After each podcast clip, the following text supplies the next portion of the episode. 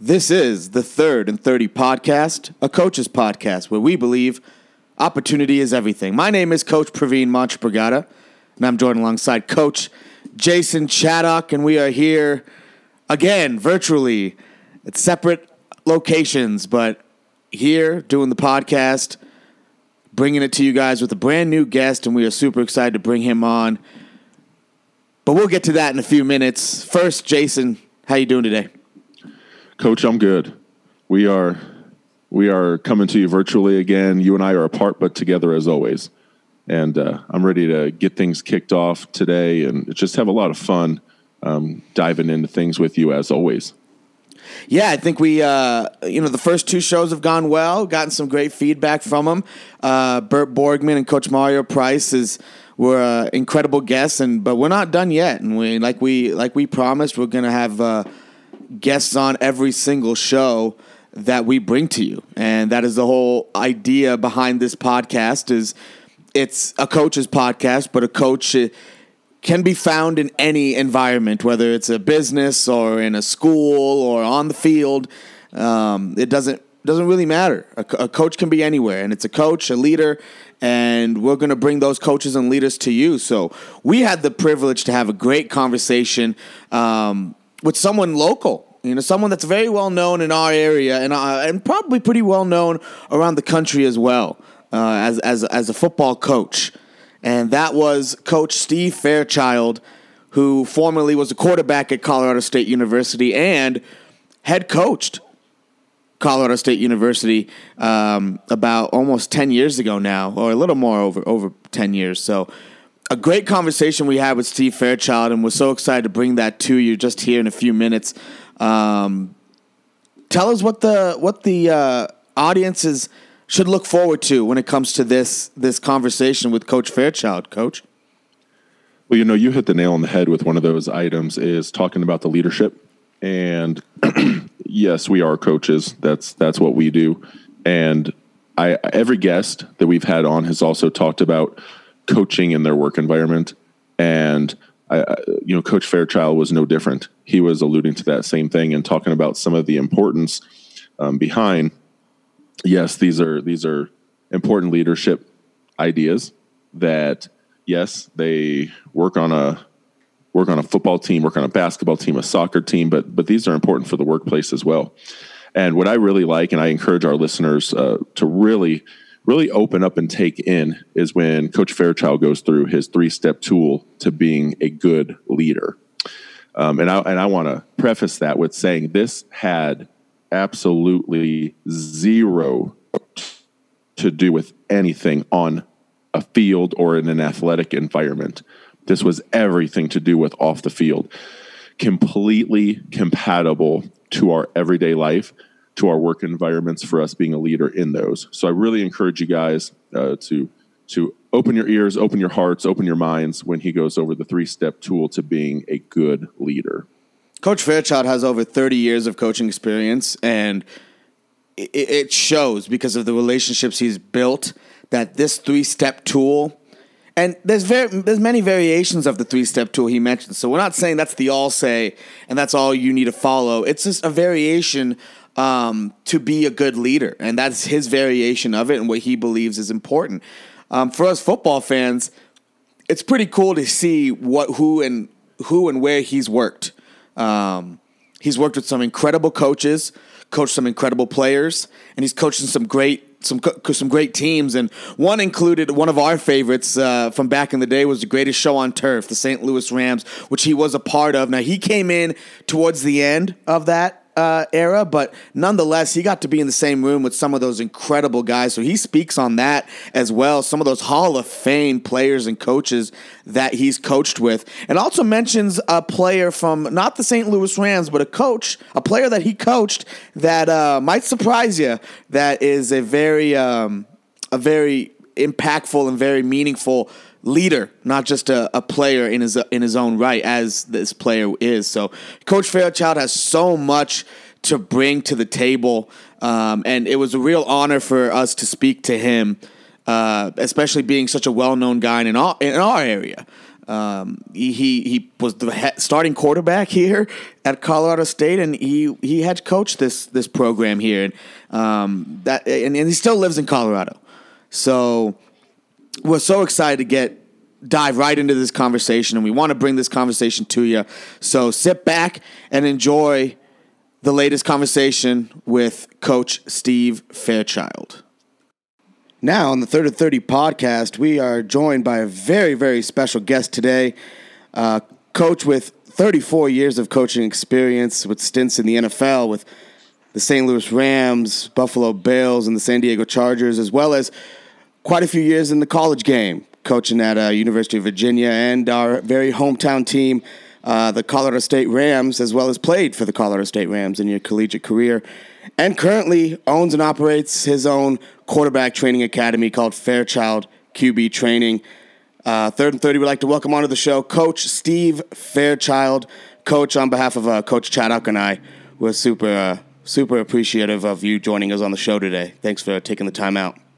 Oh, thanks for inviting me. I'm looking forward to doing this and uh, hopefully we can talk a little football here. Absolutely, yeah. Nothing, no training camps or anything. It's uh, at least we can get talking about it. So let's go ahead and dive right in um, with you and, and walk us through, Coach, the beginning of your coaching career and sort of the journey you've been on uh, since your playing career.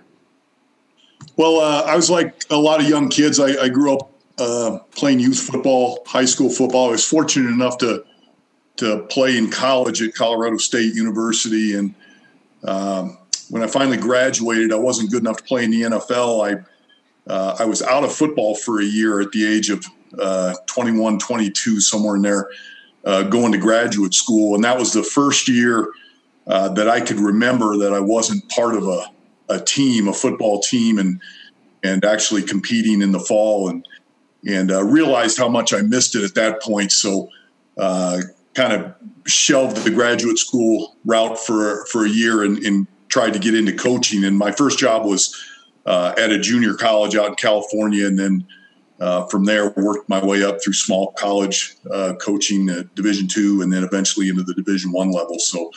Um, you know, I guess that year out of football made me realize how important an aspect it was of my life, and and got me back into the uh, football thing in terms of coaching we mentioned uh, what you currently do right now, and that's with the uh, Fairchild QB training. Um, and tell us a little bit about um, what you do there. And uh, we, you know, I've definitely seen you've gone abroad, uh, overseas, to uh, coach some kids in quarterback. And um, I wanted you to talk to us about what kind of stands out to you about the game internationally, and and um, you know, are there certain countries that kind of stand out to others, and and um, you know, what you kind of see there as as you have gone o- abroad. Well, I'll, I'll, start with the the quarterback training. Um, you know, after I I finished my 34th year of of coaching uh, in college in the NFL, I kind of felt like I needed a change.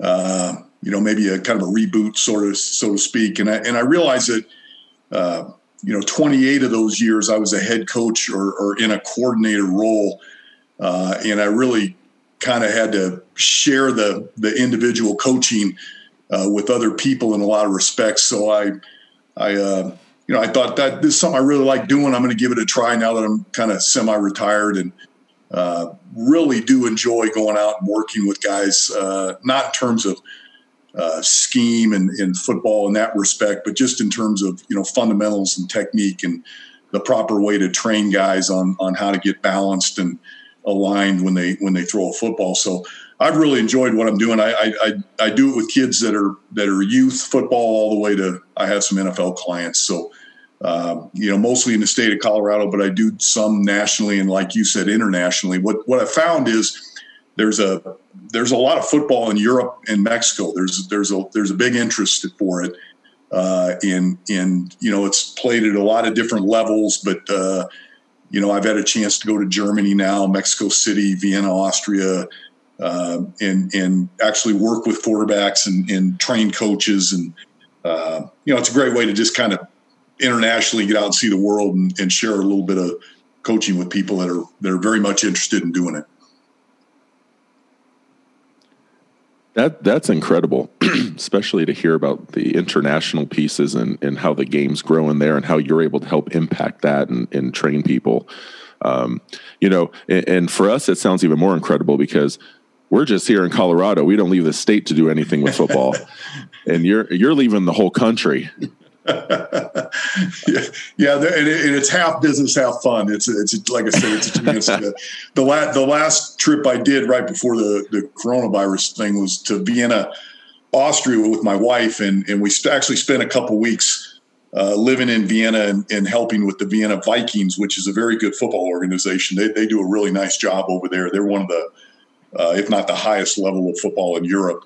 Uh, and so it's it's fun. We got a chance to see a part of the world we hadn't seen, uh, but at the same time, we had a chance to be involved with that that football organization and, and kind of clinic them and coach their players. And uh, it was a great experience. And and I think when this whole uh, virus thing settles down, there's opportunities all over the world to to get out there and and uh, you know kind of share knowledge and, and experience different places. That sounds incredible, Coach. I might have to join you. I mean, I just I just get to drive around drive around our city all day. I might I might have to join you instead. Um, as as we dive into this a little bit further, um, you had referenced earlier, um, you know, playing some D one football, and and you had the opportunity to play quarterback. And what I'd like to know is, what are some of the pressures that you felt as a Division one quarterback, along with uh, highlights from your career? Well, I think. Uh, you know, even as far back when I was playing, but uh, especially nowadays, I think anybody participating in college football realizes that uh, they do it because they love the game and, and it's something that they really enjoy doing. But there's always that cloud, or so to speak, over you that it is a production business, and and if you're not successful, uh, you're going to get fired as a coach or you're going to get replaced as a player. And so there are some pressures that go along with it. And, and sometimes you look at those guys, you know, now that I'm out of it and, and wonder, you know, how, how, do you, how do you go to school, try to get a, a you know, a, an elite degree at an elite university and still spend the amount of time that you need to, uh, to train and compete at that division one football level. So uh, there are pressures there were back then. I think they're even magnified now uh, with all the TV and all the publicity that goes with college football. So, um, but I'm glad I did it. You know, I, the highlights, I just just being able to play the game and being able to start uh, and play at the Division One level is is a is a remarkable experience, and I'm I'm very fortunate that I was able to do that. I want I want to dive in one step further with that because you were highlighting just now some of the media aspect uh, to to those pressures, and when when I was growing up, we didn't have social media, and you know nobody was checking my twitter my instagram uh, when they were recruiting me. No one was checking that stuff when i was in college. How how do you imagine that has changed the game? I mean comparing what you went through uh, when you played and then obviously coaching how has that really just changed the game for these for these young kids trying to get into college? Well it has at every level uh, and really you can say the the the football part of it is just kind of a microcosm of society. It's uh, you know, growing up now, you, you're the chances of all your actions being videotaped, all your words being recorded, uh, everything that you decide to put out there, uh, not just going locally but internationally. So, uh, you know, you've got to be you got to be a little more accountable maybe than than you had to 20, 30 years ago, and and uh, it is it is certainly factored into uh, people making decisions on you as a recruit or you as an, a professional football player or even you as a you know an employer with a with a job on the line. So um, it's a different world. I think I think you know we were all raised with that advice to you know step back, take a breath, you know think about it, pray about it, whatever before you act. But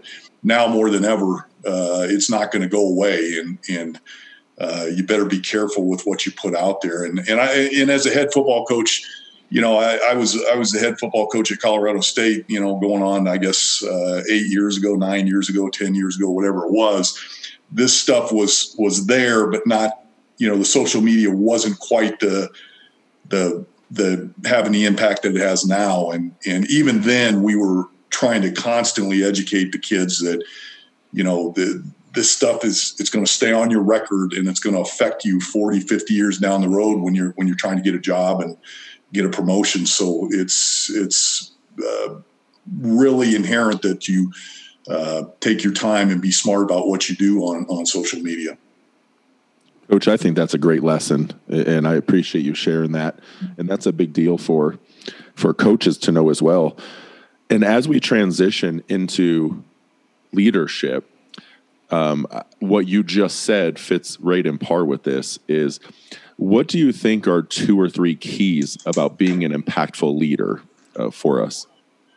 Well I, I, you know that's a great question and, and we could probably spend days talking about that and i think we're all kind of always reading and exploring uh, ways to you know to impact players uh, or as a teacher impact uh, students in a classroom.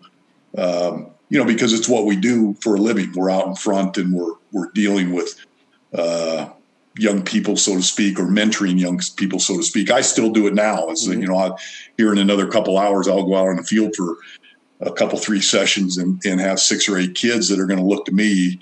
Um, you know, and, and I'm going to have an impact on on what they're doing. So, you know, I think it all begins, and, and you it doesn't matter whether you you listen to you know Knute Rockne or or Bill Gates or whoever. I, I, I really think everybody that that starts, uh, you know, a company or an organization, you know, will tell you that that the communication is the absolute foundation of everything.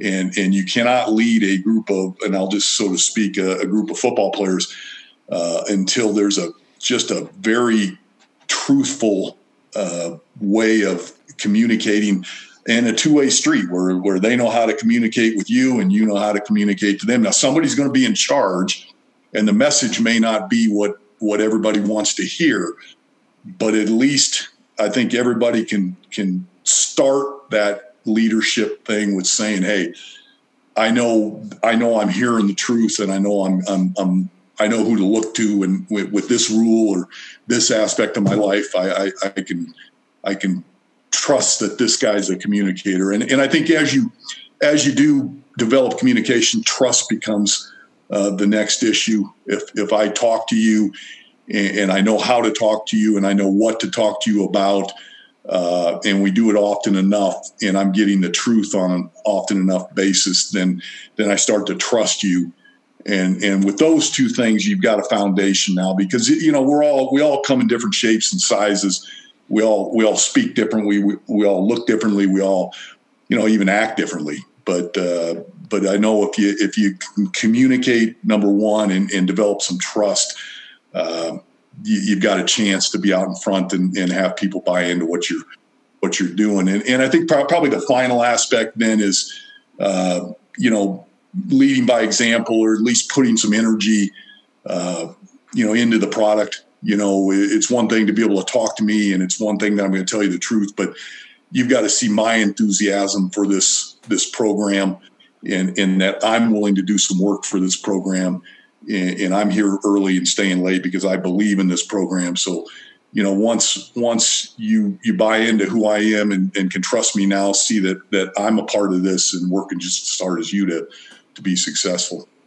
You know it's so it's so important you mentioned three things that almost are vital off the football field. You know, that build that communication, build that trust, leading by example. Those are all things that you need to take care of almost, you know, maybe on on the sideline maybe, but not necessarily in the playing of the game. And I think that's so important. And trust to me is key. You know, a lot of a lot of people, coaches, maybe young players that move up, they want respect over anything. And I think you have to build yeah. trust first before respect. You know, I mean, you I might respect Coach Chaddock, but I will, you know, I might disagree with him, but I respect him for it. But you know, when you trust someone, I see you'll run through a wall for them. You know, you believe yeah, yeah. in anything they. Do. You know, respect do. over a period of time. You're either going to get it or not, and, and, people people have that emotion in a lot of different ways. But uh, and you're exactly right. This is off the field stuff. When when you take over a, an NFL organization as a head coach or a general manager or or you become an AD or a head football coach at Colorado State or some university,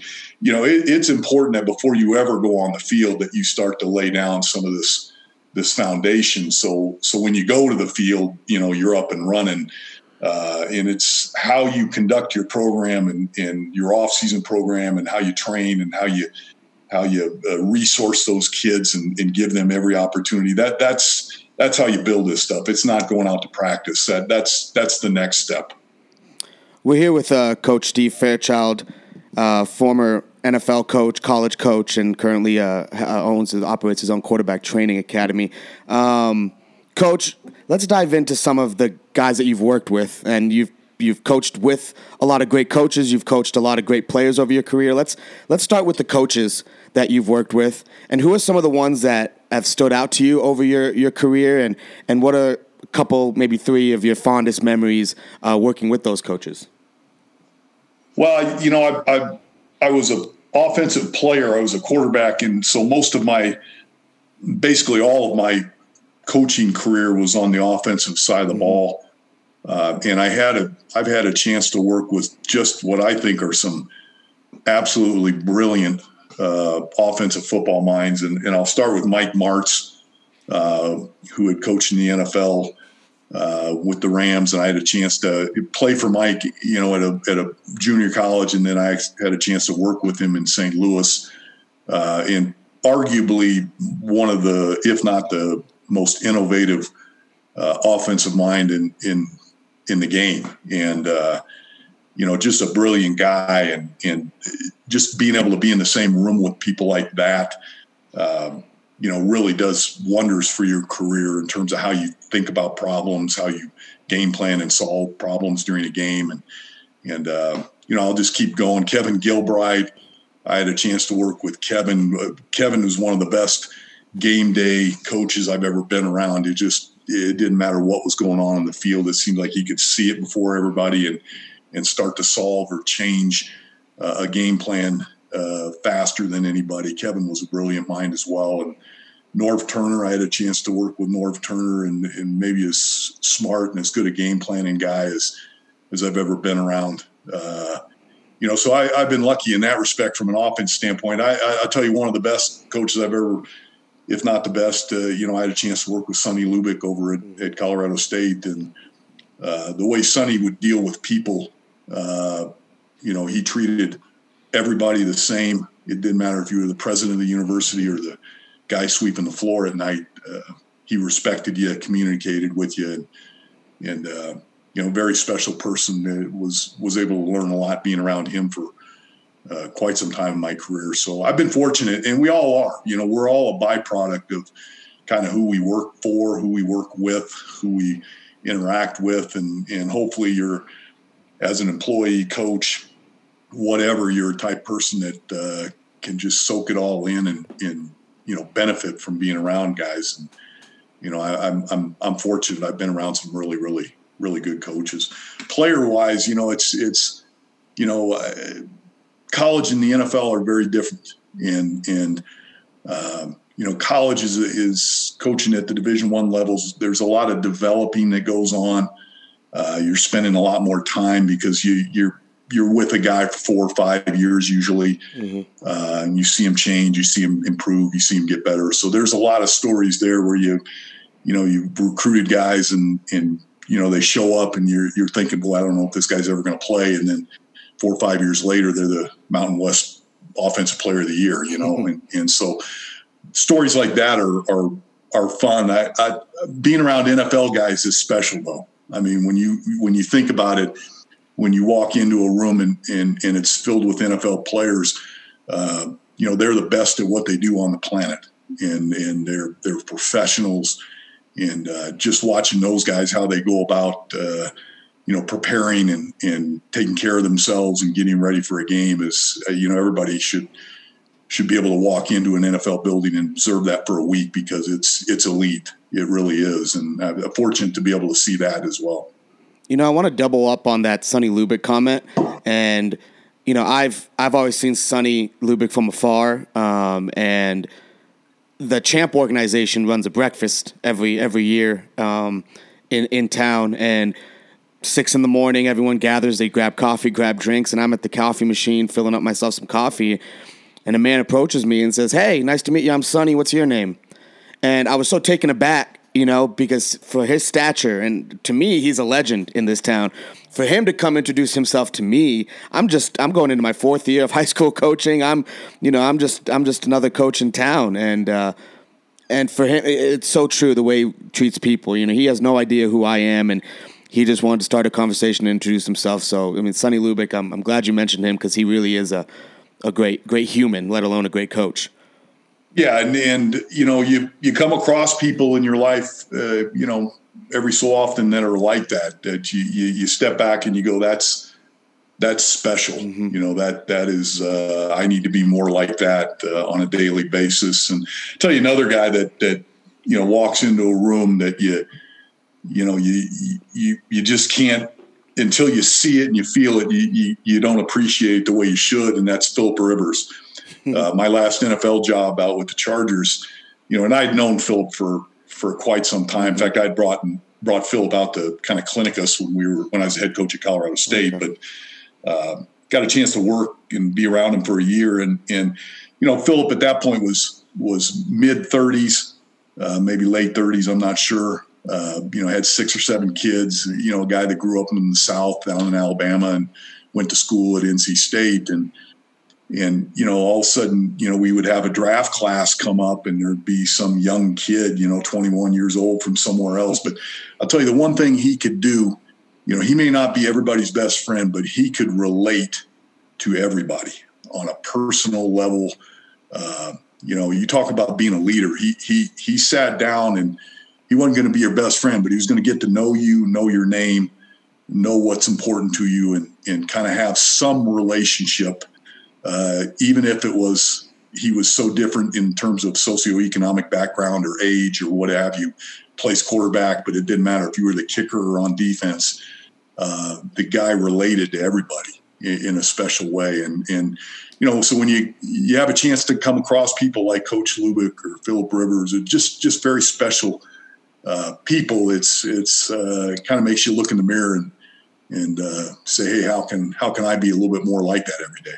Coach, thank you so much for calling out Philip Rivers because I was born in San Diego, been the biggest Philip Rivers fan growing up, and when I moved to Colorado, it's been the toughest battle to tell people that Philip Rivers is not a crybaby, he's not a, you know just a whiner. No, no, he's he just is, a competitor. He's a competitor, you know, and I'm he, and I'm glad that the coach. Trash, but uh, when you're on his when you're on his side, you really appreciate Absolutely. how competitive and and you know what a great and what a great human being. You you talk about a good Christian guy that gives back to the community that uh, never uses a cuss word. And mm-hmm. yeah, he's he's mis misrepresented, especially here in, in the state of Colorado. But I'll, I'll, I will tell you this without a doubt: the guy is a Hall of Fame quarterback, and uh, we should all be so lucky to to coach or play on a team with a guy like that. Even when he the team moved from San Diego to Los Angeles, he didn't move his family. He just made an extra commute for himself and still was the same family man, same leader, same respectful yeah. guy. Nothing changed even when the team moved. Yeah, no, it's and I and I could and it's the same way with Sonny Lubick. You know, I had a chance to work with him eight years. Uh, I had a chance to get to know Philip for a little bit, and and I I could sit here for hours and tell you stories about both that you just go, wow, what a special person that guy is.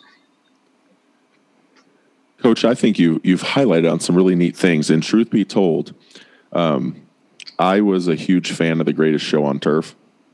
That yeah. was that was a huge thing for me. Um, I enjoyed watching them play. I was um, mesmerized by what this team would do offensively every single week for years. And if I remember correctly, it was about a about a three or four year run offensively. They were just unstoppable. And it's really interesting because that team alone that you were a part of, multiple Hall of Famers on that team. And you've coached Pro Bowlers, you've coached Hall of Fame caliber players. And what I'm really curious, and I know what our audience is curious to learn because this is a big part of the game. How did you develop them athletically as they continue to go, whether whether that was you know the mental part of the game, the athletic piece of the game, um, while also tempering their personalities to keep them team oriented. Well, you know, I'll tell you, I'll tell you a quick story before I get started. In the first time I, I got a coordinator job in the NFL, and, and I wasn't there for the greatest show on turf. That that got going without me being a part of it. I came in at the tail end of that.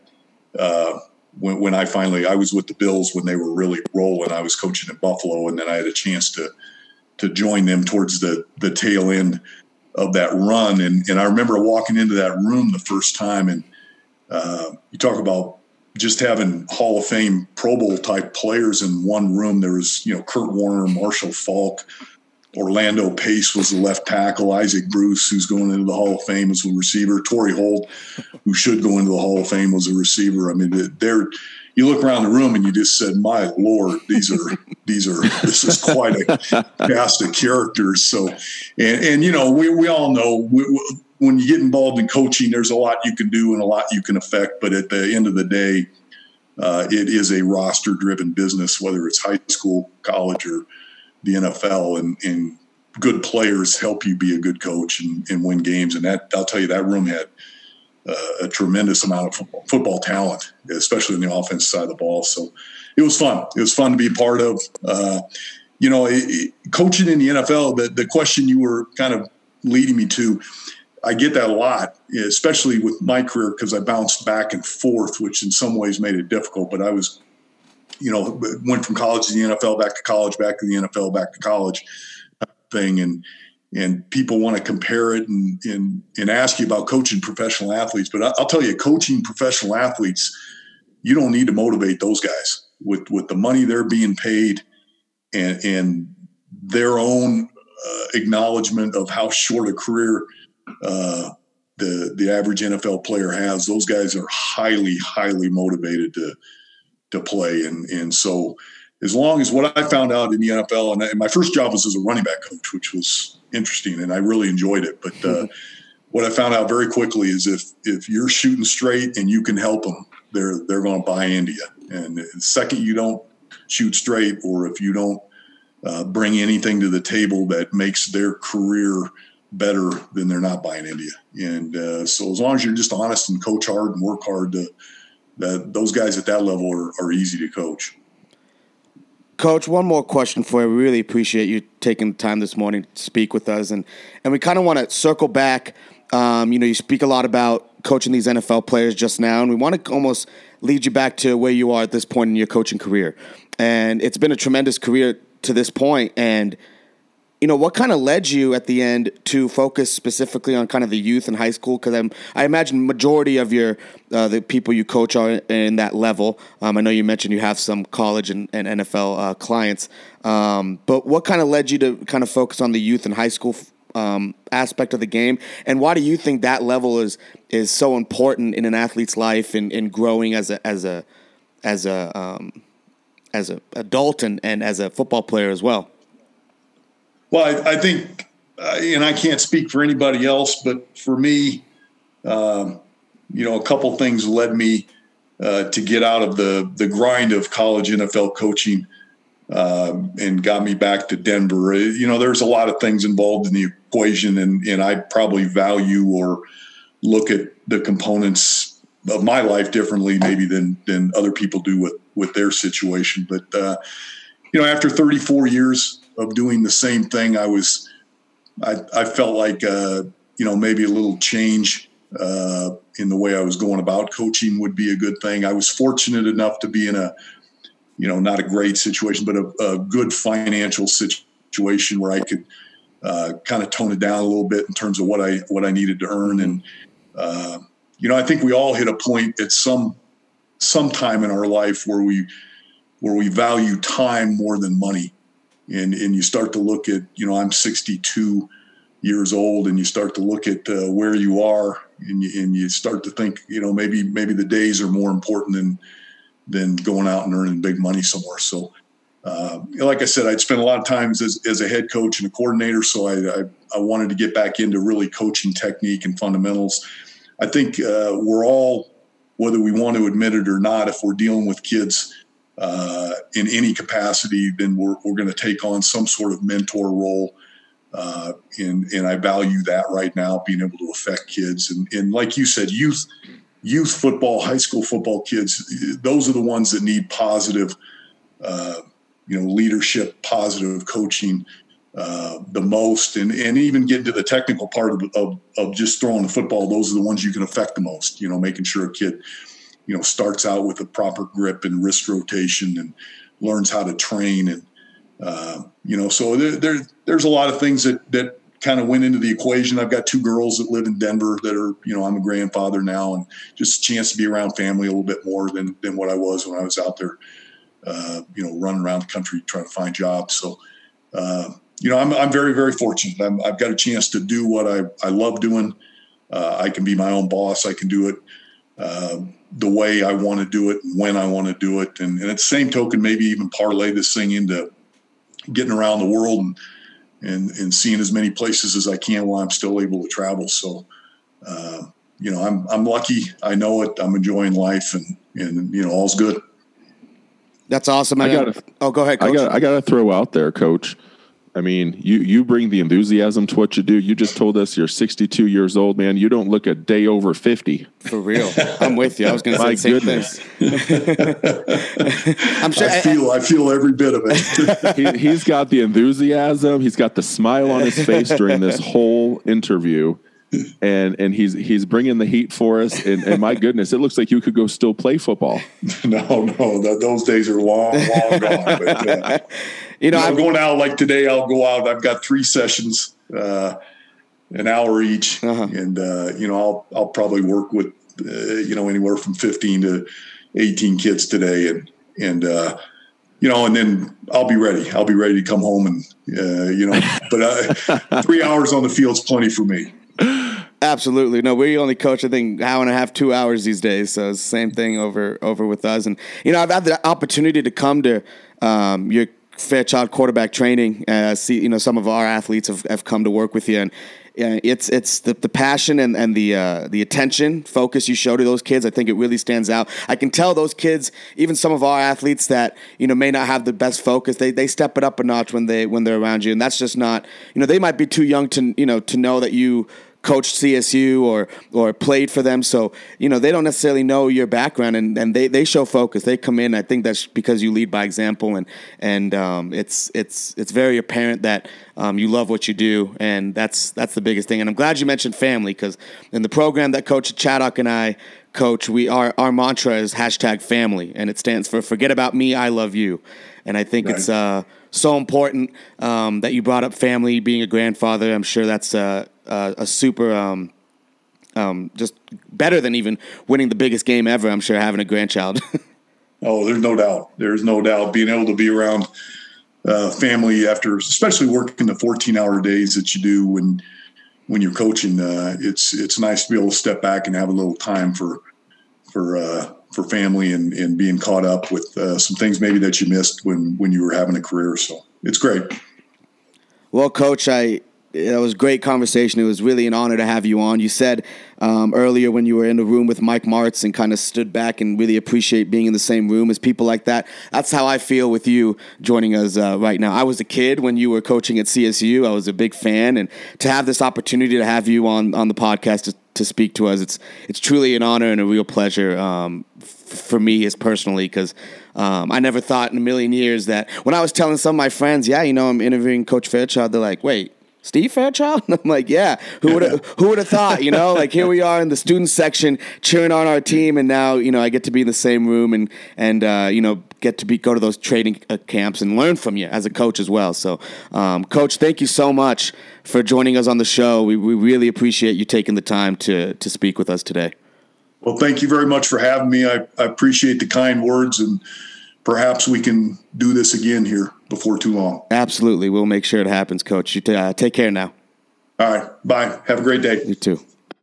Again, a big shout out to Coach Steve Fairchild. Uh, for us, a hometown guy, he's a nationally known coach.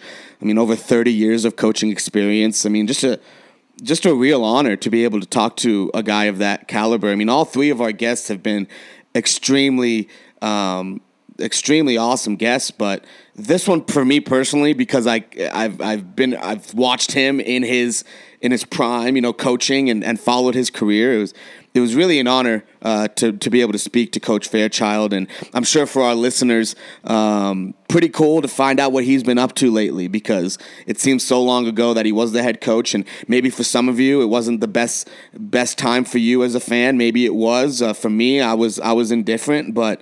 Um, you know, uh, now I think it's really awesome to see that even though through tough times, he still had a passion and and push for coaching. Coaching, and he wanted to coach, and he kept going after after CSU. He went to University of Virginia. He went to the Chargers. You know, he's still a very respectable guy uh, in, in, in the coaching world. So um, it was really cool to find out what he's been up to and kind of you know pick his brain a little bit. Yeah, absolutely. I, you know, one thing that I really enjoyed was hearing stories about coaches that he got to work with and how they were impactful to him. Um, because Mike Martz, like I said, when I was watching the greatest show on turf, I was watching Mike Martz coach and to hear, you know, stories and hear about the wisdom. And the other thing that I really was drawn to was him talking about some of the players that he had the opportunity to work with, hear, hearing about the Philip Rivers story and and his passion for the game. That was that was insightful because as fans of the game, we don't get in the locker room. We only see what the media wants us to see. We only see what the media feels is clickbait. We're not getting the real story.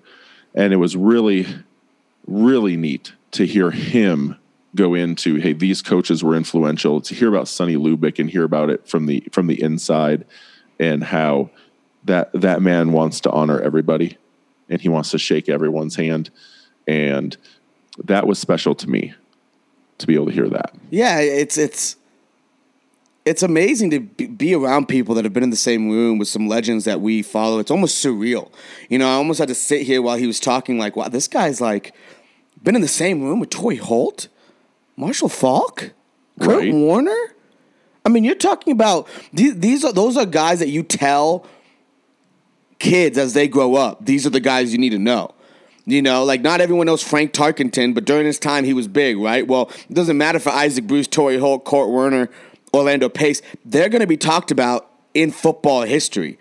And to know that Steve Fairchild, Coach Fairchild, was in the same room as those guys, working and learning from them. You know, not just absorbing everything, but you know, Coach Fairchild has knowledge himself. He's got something to bring to the table too. So to be able to balance both things and, and suppress your emotions when you're around people like that and it's new to you um, is is very uh, it's a hard thing to do. And yeah, it was super awesome to hear. And, and then Philip Rivers, I'm telling you what, guys, if you don't know me, yeah, I was born in San Diego. I grew up a Chargers fan.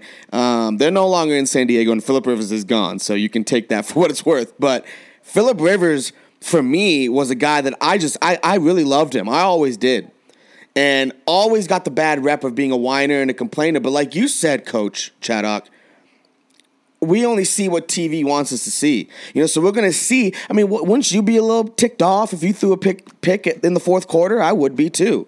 You know, and and you know, some guys are different. Coach Fairchild said it. We come in all shapes and sizes. We look differently. We act differently. So, you know, to judge and base it just off that forefront is very tough to do. And it's, I don't think it's necessarily right in my opinion. For him to speak out on a guy like that who has so much flack on him for kind of his personality, um, it was really good to hear from a guy that's actually coached him, not just a guy that was maybe, uh, you know, uh, an equipment guy or someone that passed him in the locker room or a media guy. This is a guy that actually got to coach him and see Philip Rivers in his element and see Philip Rivers where he thrives. And that's practice and that's getting to know guys. And that's that's the sort of thing that Tom Brady and Peyton Manning do as well as great quarterbacks. When there's a new player, you find out, you get to know him. That's part of your family now. You get to know that guy. You got to know what he likes, what he doesn't like, what ticks him off, what doesn't. You know what? How does he like the ball? How does he run right? You got to know those things as the QB, and that's the number one thing as a leader. And and Coach Fairchild really, really uh, uh, you know made that stand out to me. Yeah, absolutely.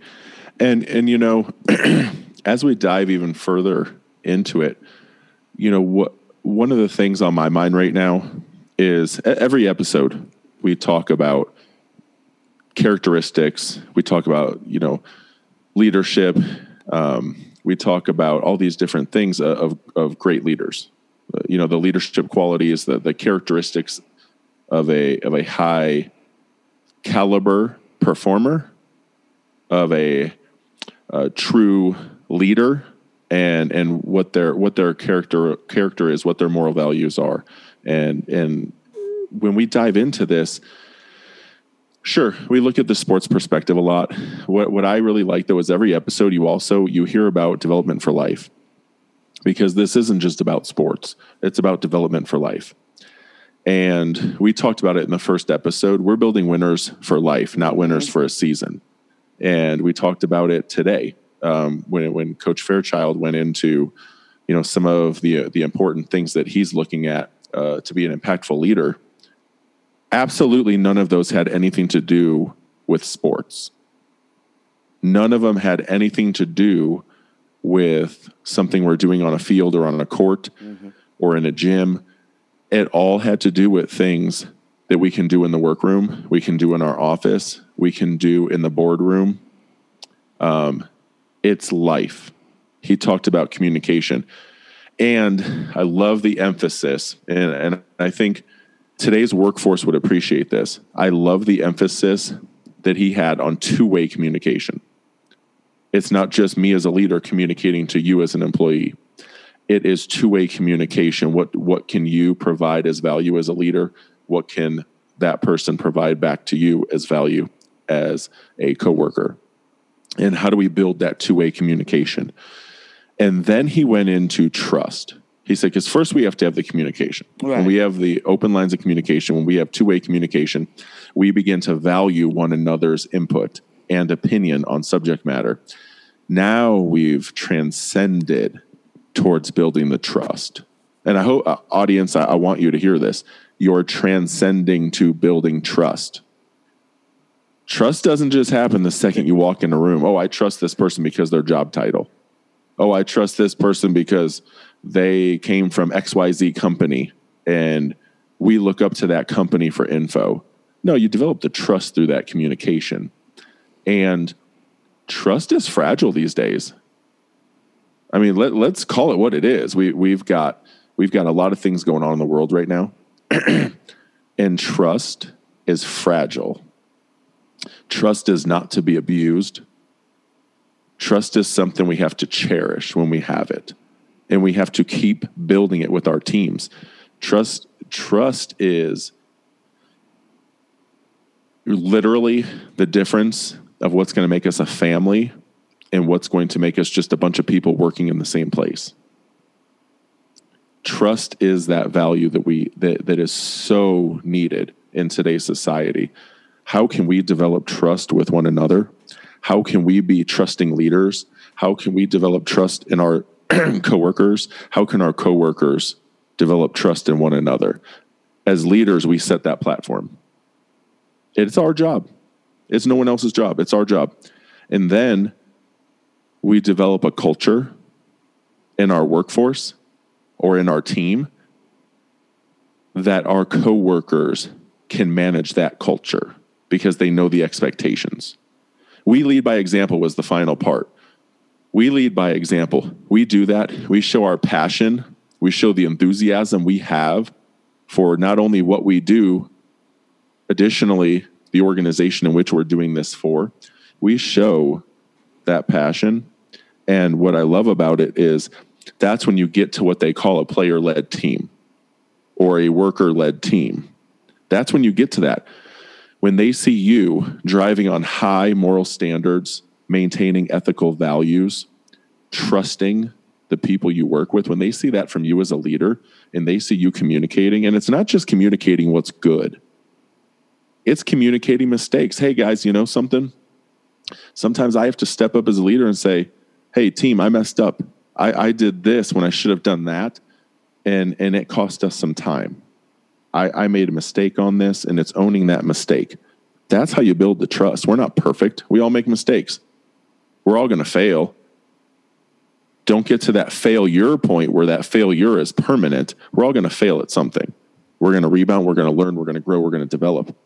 If your team, your coworkers, whatever it is, they see this from you. They see you able to step up and say, Hey, I got your back. They're going to have your back too. They see you willing to step up and say, Hey, I messed up here, own my mistake, make amends for it, and move forward. That's solid gold right there. Lead by example. I can't stress this enough.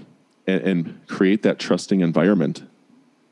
And, and I love how, how Coach Fairchild pointed that out for us so we could really get deep in that in our post show here and talk about how, how that affects us as leaders. And and I'm glad you said leaders. You know, we say third and thirty a coach's podcast. Well, a coach is a leader. A leader is a coach. Um, they go hand in hand. And I, I'm so glad he he emphasized those three things. I think you take any party in the world. My dad, for instance, my dad has worked in research and development. He is a chief scientific officer. Okay, he he works in the he's an officer. He works in the science world. Okay, he is very respected amongst his peers. Now, why is that? You know, he didn't ask for respect, number one. He didn't go out there and said, I demand respect from all of you, and this is how it's going to be. That's not how he did it. He earned the respect, not expecting he's going to get it. He lived it by following those three things. He communicates what's on his mind. What, what good does it do for a leader if your subordinates come up with an idea and you don't think the idea works? And you sit there as a leader and say, okay, let's move on. Let's keep going with it. Instead of calling out, hey, I don't think this is a good idea, and I think this is why, and so on and so forth. You know, just to let things happen as a leader and to sit back and just be like, they'll figure it out and not step in with your own thought and your own research and your own conviction behind it.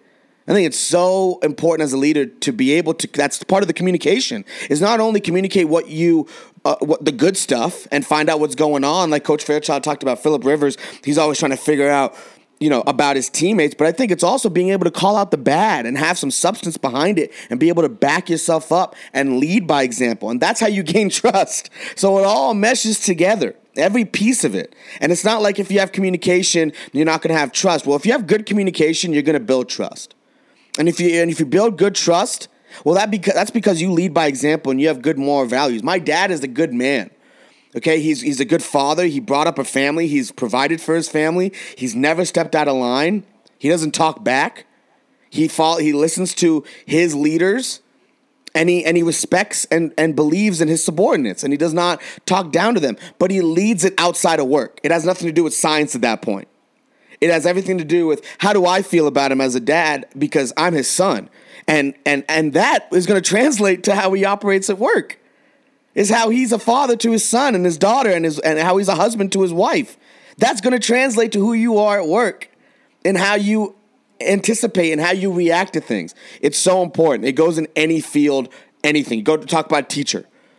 Okay, first day of class. You got to communicate exactly how you want things and then you got to enforce it. And then you have to gain that trust by showing the kids that you know what you're talking about. And honestly, I won't lie, when I was in high school, teachers were like everything to me. I always was like, the teachers were like the biggest thing. Like, you know, when you saw a teacher out in public, it was like, oh, whoa, that's my teacher. It was like a famous thing, a famous person out when you saw a teacher at the mall.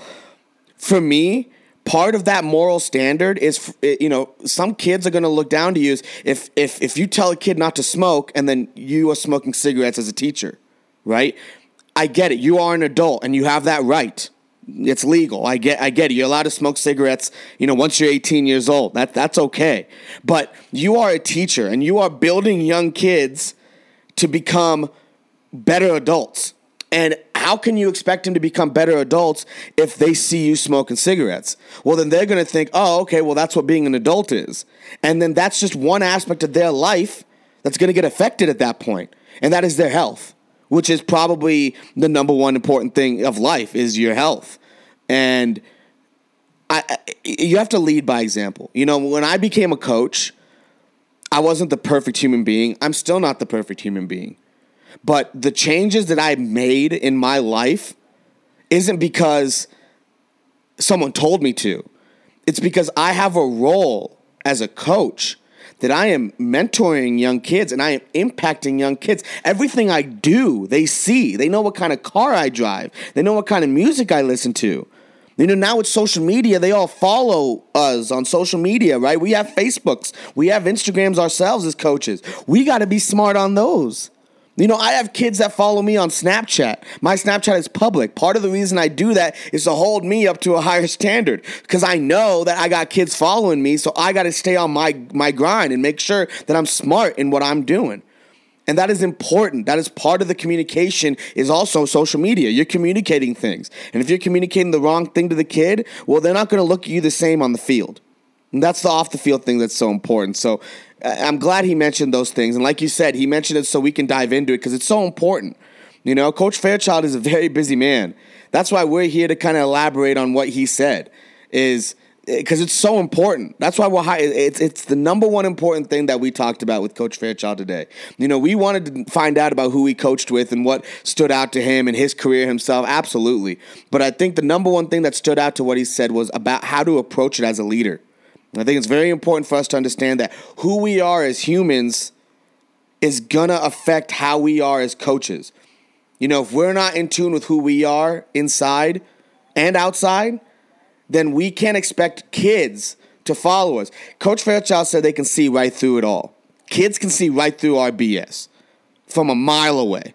If you're a coach, and I've I've experienced it in my first year when a when a freshman in high school was able to call out my BS because I thought I knew what I was talking about, and it humbles you because you're like, dang, like these kids, you know, they're young and they're learning, they're adolescent, but they're not dumb.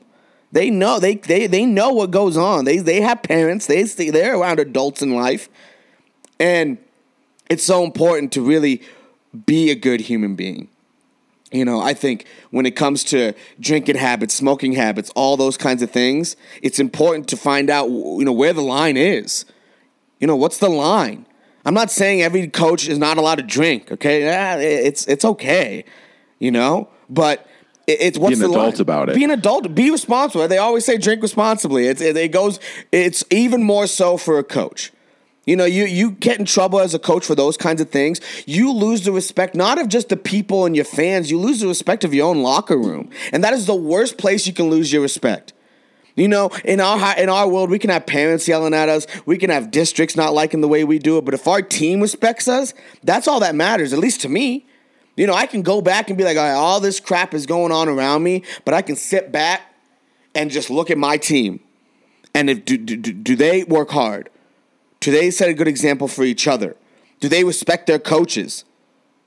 Do, are they coachable? Do they listen? Yeah, they were all those things. I was like, all right, good, we're good. I'm doing the right thing in the end. Because if all those 40, 45 kids are in tune with what I want to get done, well, I feel like I'm doing something right. And mm-hmm. that's what all it, it tells you. You don't want to you want to make sure that your locker room, your job has your back. And they can smell it from a mile away if you're full of crap.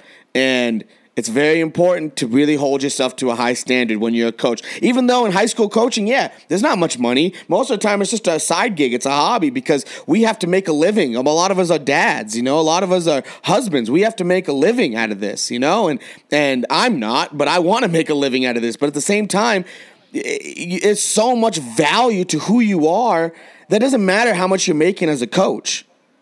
You know, when you're a high school coach, it's your reputation, it's who you are. And I think that's more valuable than money. You know, and like and, and, and the time, like Coach Coach Fairchild said, I think time can be more valuable than money. And putting the time in yourself and the effort in who you are, we've all had our high school, college days. We've all had our times where we've had tough moments and we've had to we've made bad decisions and we had to climb up and we lose trust in the people that we care about the most and we have to just claw our way back up right? Well that's part of the time and you have to value that and you can't be like no no no i need to get this done. You're not going to get that done because hmm. you're not in tune with who you are. That's not going to get done. No matter how much it needs to get done sacrifices need to be made. It's just about being in tune with who you are because then you can really affect kids. I'm 26 years old. I feel like I have a big impact on kids because of my relation to them, but I also don't play around with them. I'm also not friends with them. I also know when it's time to be serious, and I show that. And I don't get caught up in the "ooh, this is so cool" or you know, getting talked to. I, I get sometimes frustrated when we're at practice and you know we're talking as coaches. You know, I, and I might be a, I might be one to that does it myself, but it frustrates me. I go home and I'm like, "You talk too much. You chatted too much." You know, you need to be there and coach. If you are telling yourselves those things and trying to better yourself, that you're taking the right steps. But you know, if you think that you have it all figured out, I'm sure Coach Fairchild is like, I, I still don't have it figured out. And that's why he's still doing what he does. So if a man at 62 with 34 years of coaching experience is still figuring it out, like I can guarantee you that any one of us listening right now, including Coach Chaddock and I, are still figuring it out too. Absolutely. They got a little passionate there. I love it. I love it. Hey, I'll tell you what. Life is a passionate journey. Amen. I mean, I I don't want a bunch of people around me that don't have passion. That's yeah. I don't. And I, I I'm tell I'm putting my cards on the table. I don't care if it's my work environment. I don't care if it's my football environment. I don't care if it's my home environment. I don't care if it's my friends who I'm out in the backyard playing cornholes with. and for, for those of you, uh, they're not. It's not called bag toss, guys. Let's just get that squared away right now. The real Midwest, the real Midwest from Ohio. It's called cornholes. Bag toss. It's not called. It's not called bag toss. Some it's people, man. cornholes. And I want you, know, you to be the I'm most passionate though, cornhole player there ever was. I'm telling you though, when I when we do these things, I don't care what it is. I don't care what I'm doing. I, am bringing the fire. Yes, I'm I'm bringing some passion. I, I'm telling you right now, I could be building Legos with my son, and I'm bringing the heat. I'm building the best whatever the heck I'm trying to build right now. It's true. So, me, so I'm with you. Me I'm and my, 100%. Me, me, and my buddy were in Texas. We, we wanted to go see a Texas Longhorn game. After the game, we found ourselves at a restaurant that had a giant Jenga set up. Huge Jenga. If anyone doesn't know what Jenga is, well, you live under a rock. but um, Jenga, okay, huge Jenga.